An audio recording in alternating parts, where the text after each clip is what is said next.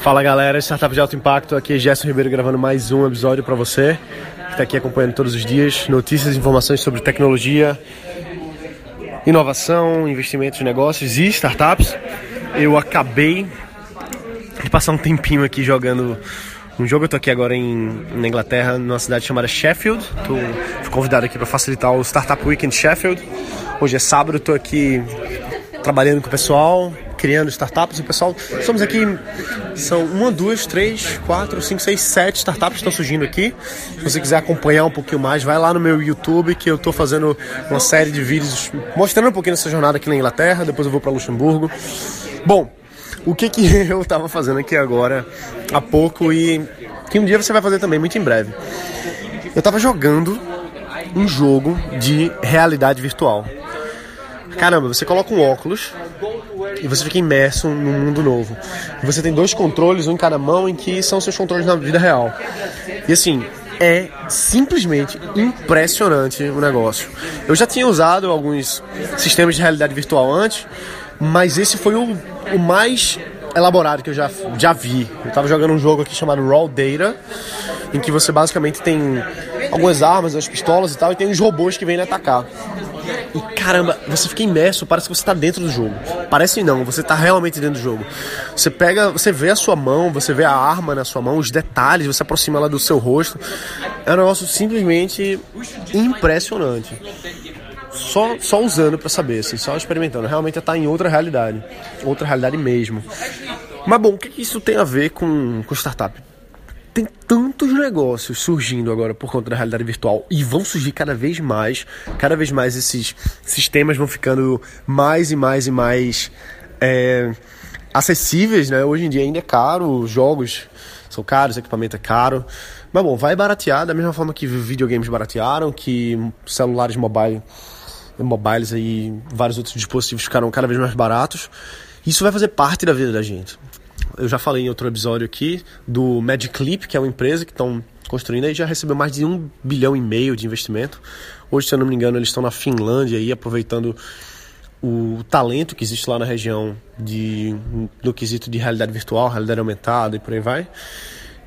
E assim, dá para você simular, por exemplo, uma cirurgia muito bem. Então imagina para você treinar pessoas, para você treinar soldados numa batalha, por exemplo, em situações de emergência ou coisa do tipo. Dá para treinar cirurgiões, médicos, enfim, dá para fazer muita aplicação diferente, mas muita aplicação mesmo. Então, isso é uma coisa que no Brasil ainda não chegou direito. Se chegou, está muito caro. Mas é o futuro, é a tendência. Não é à toa que o Facebook comprou a Oculus Rift, que é uma empresa de realidade virtual que produz os, os óculos, né? O, um óculos de realidade virtual.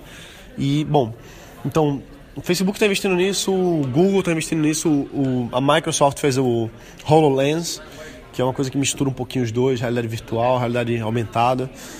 Então, assim, parece estar distante da gente, né? Parece estar muito distante da gente, mas. O, se eu não me engano, foi o CEO da Magic Leap falou que nos próximos cinco anos 70% da população vai estar usando dispositivos desse tipo. E poucos anos atrás a gente podia olhar assim e dizer, ah, ninguém vai usar mobile, ninguém vai usar, é tão caro, né? Mas hoje olha aí quem é que não tem um smartphone, né? Assim, tá cada vez mais acessível, tá ficando melhor ainda esse acesso à tecnologia e a realidade virtual, a realidade aumentada e coisas derivadas dessas tecnologias vão surgir cada vez mais. Então, resumo da história é que existem muitas oportunidades nesse quesito. Para você ter noção, a Udacity lançou um treinamento para você virar desenvolvedor de realidade virtual, realidade aumentada, porque o mercado precisa de desenvolvedores desse, desse, dessas soluções. E não tem no mercado, então eles pagam caro lá no Vale do Silício, e aqui na, na Inglaterra também, em outros lugares, pagam caro para ter boas pessoas desenvolvendo isso.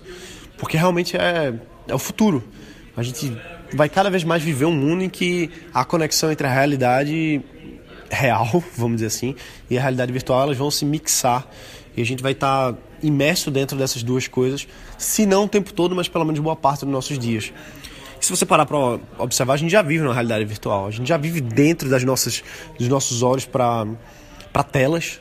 A gente está o tempo todo olhando Facebook, olhando Google, olhando WhatsApp, olhando Instagram, olhando Snapchat. Então a gente já vive meio que dentro de uma realidade virtual. A gente já vive nessa telinha. Só que agora a tela vai vir para dentro da nossa mente, é um negócio meio bizarro. Mas bom, então é isso, eu queria trazer um pouquinho para você dessa experiência que eu estou enxergando aqui no Startup Weekend Sheffield.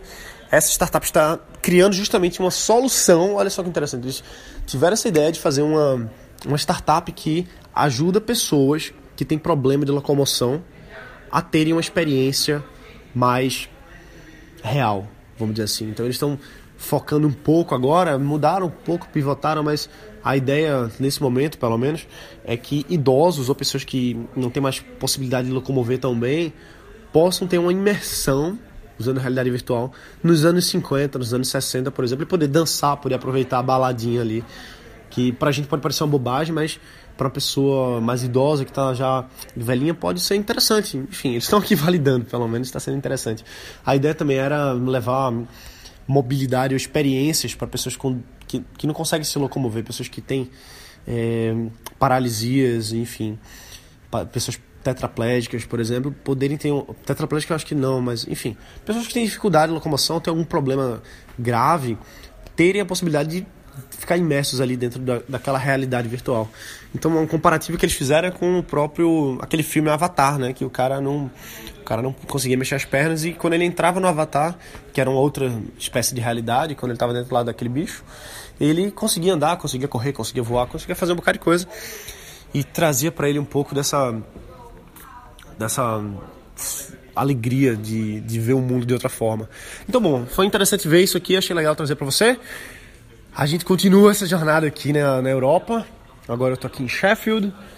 E vamos nessa. Um abraço, bota para quebrar e a gente se vê amanhã. Valeu!